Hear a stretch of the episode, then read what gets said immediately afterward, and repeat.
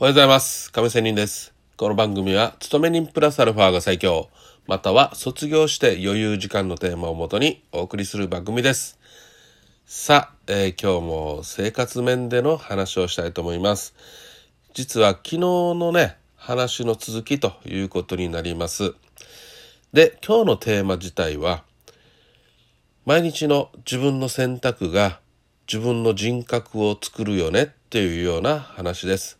まあ当たり前といえば当たり前ですがこの毎日ちょっとしたね二択の選択から自分というものが本当にどんどん作り上げられていってまあ他人から見た時に客観的に見た時にまあある人物像として他人からは見えるよねというような話です。で昨日のね、えーちょっとラジオをまあ聞いてもらって今日のね聞いてもらいたいんですがまず昨日はまあこんな話をしました。えっ、とある家族の中でね相手方の両親からいきなり今お家に行っていいという話があって、えーこちら側からしたらいやいきなり言われても予約入れてよっていう話でも相手側の両親からしたらまあいや突然顔のね孫の顔を見たくなったしとねえーまあ予約入れるね入れないっていうのはねあなたたちも用事があったりしてね、えー悪かったら今日はできないって言ってもらいたいしでもねそうじゃなかったら会いたいよというような話でじゃあねどっちが本当にいい選択なの？いい選択っていうかね、えーやっぱり予約入れるべきなの？いやまあそれぐらいだったら突然行ってもいいんじゃないの？とかねそれぞれどういう視点でがいいですかっていうような話でしたよね。さあまあそれを話を上にまあじゃあ例えばね、うんもう予約をしないと受け入れませんっていうような選択を毎回していたらどうなるでしょうか。ね。またまあ予約をしないで突然ねいつも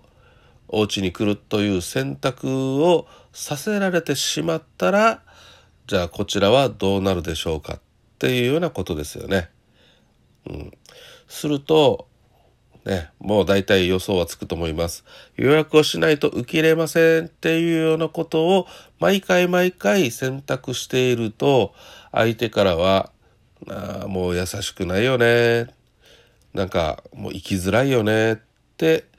なるわけですよね。相手側からしたらのしたらの、えー視点はどういう人物に見えるか大体わかりますね。うんまた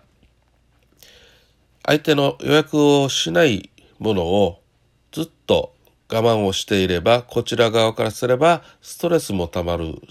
たまりますよね。で相手からしたら確かにあ受け入れてくれた生きやすいな優しいなっていうふうには見られるわけですよ。見られるわけなんですけどこちら側からすれば毎回毎回そういうことが続けばストレスになるし相手に対して嫌になるということになりますよね。で嫌になってくるとだんだん人間っていうの表情や行動に出てきてそれがまた相手側にね、えー客観的に見たらなんかね、えー拒否られてるみたいな雰囲気に見られるわけなんですよ。まあですのでどちらの選択がいいというよいうようなわけではないかもしれませんがまあこういう毎回毎回毎日毎日の、ね、選択によって自分というものが作られていくでしょうし第三者から見られたら客観的に見たらある人物像が見えてくる作られていくということになるわけですよ。こう考えたら怖いですよね。毎日の生活での選択っていうのがねこういうのがいっぱいあるじゃないですか人間関係や会社に行ったら。そうなってくるとまあ知らず知らずのうちに、まあ、他人からこう見られてるっていうこともあればこんなのどうでもいいっていう人もいますよね。他人からどう見られても関係ないと。別にそれでもいいんですよ。ね、他人からどう思われても考ええーどうでもいいっていうしね、それはその人の生き方だからまあいいということにとりあえず置いといてでも自分からしたら自分からしてもですよ。自分視点からしても、なんか、そうではない、自分はね、本来そうではない人間なのに、思わずそういう自分自身と反する、自分の考えと反する、なんかね、人格になっていくっていうこともありますよね。まあだから、うん、本当に毎回毎日時間の人の選択によって人は作られていくし、ね。自分の思わない性格になっていったりね、うん、思わない自分の思わないようななんか人物像になっていくっていうのがなんか嫌だなと思うわけですよ。ですので、まあ、一期一会という言葉があるように、まあ、これ、一期一会という言葉もね、えー、いいか悪いかっていうまた賛否両論あるかもしれませんが、まあ、大事なことだということの話ですれば、まあ、その、一瞬一瞬の選択の場合も、しっかり一個一個ね、えー、丁寧に対応して、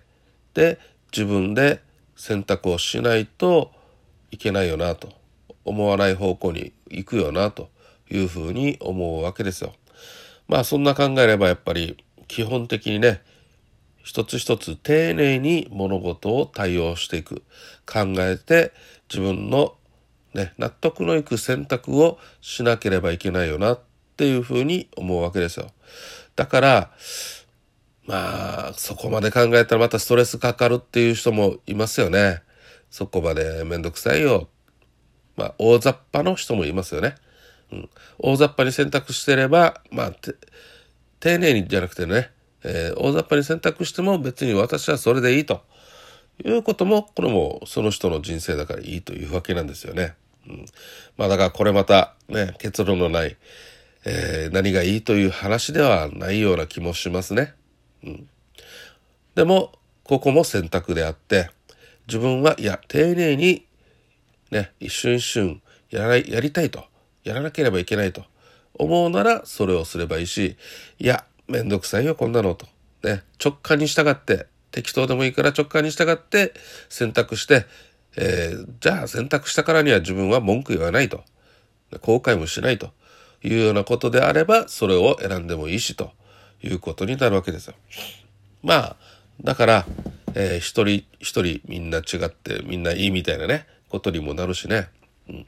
それぞれ自己責任で自分の人生を作り上げていけばいいよねと。うん、だからこそ他人を尊重しなければいけない。ね。人権尊重ということにもなりますし、いろんな考えがあるけども、その中で人間社会が、ね、円滑にうまくいくようにしなければならない。ね。時たまうまくいかなければ、例えば法律とかね、なんかルールとかね、そういう変なね、えことを使うことにもなりますし、まあ、変なとは言ってますけどね。まあ、なるべくこう、そういうのは使わない方がいいですよね。お互いで話ができて、ね、円滑に物事が進んで、お互いね、にっこり笑って、ね、うまくいく方がいいじゃないですか。ね。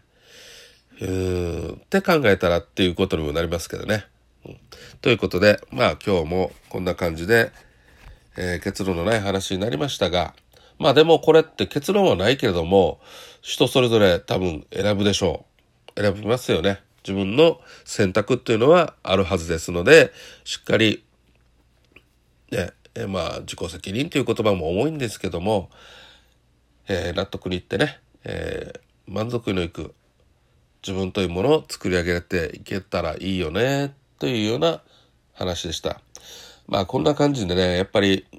私もね、この年になると、会社に行っていっぱいいろんなね、えー、制約があったり、うーん、なんだ、いきなりこんなことを頼むのかとかね、いや、日曜日なんて仕事したくない。とかね、なのにそれをお願いしてくる人、どういう感覚なんだとかね、思ってね、苦しむわけですよ。悩み、悩むわけですよ。まあその中で、時たま断ったり、ね、うん、ちょっときついけど、じゃあ今日は今回は引き受けて、引き受けようかとかね。うん、そういうことにもなるわけですよ。というようなことで今日は終わりたいと思います。それではまた明日。See you!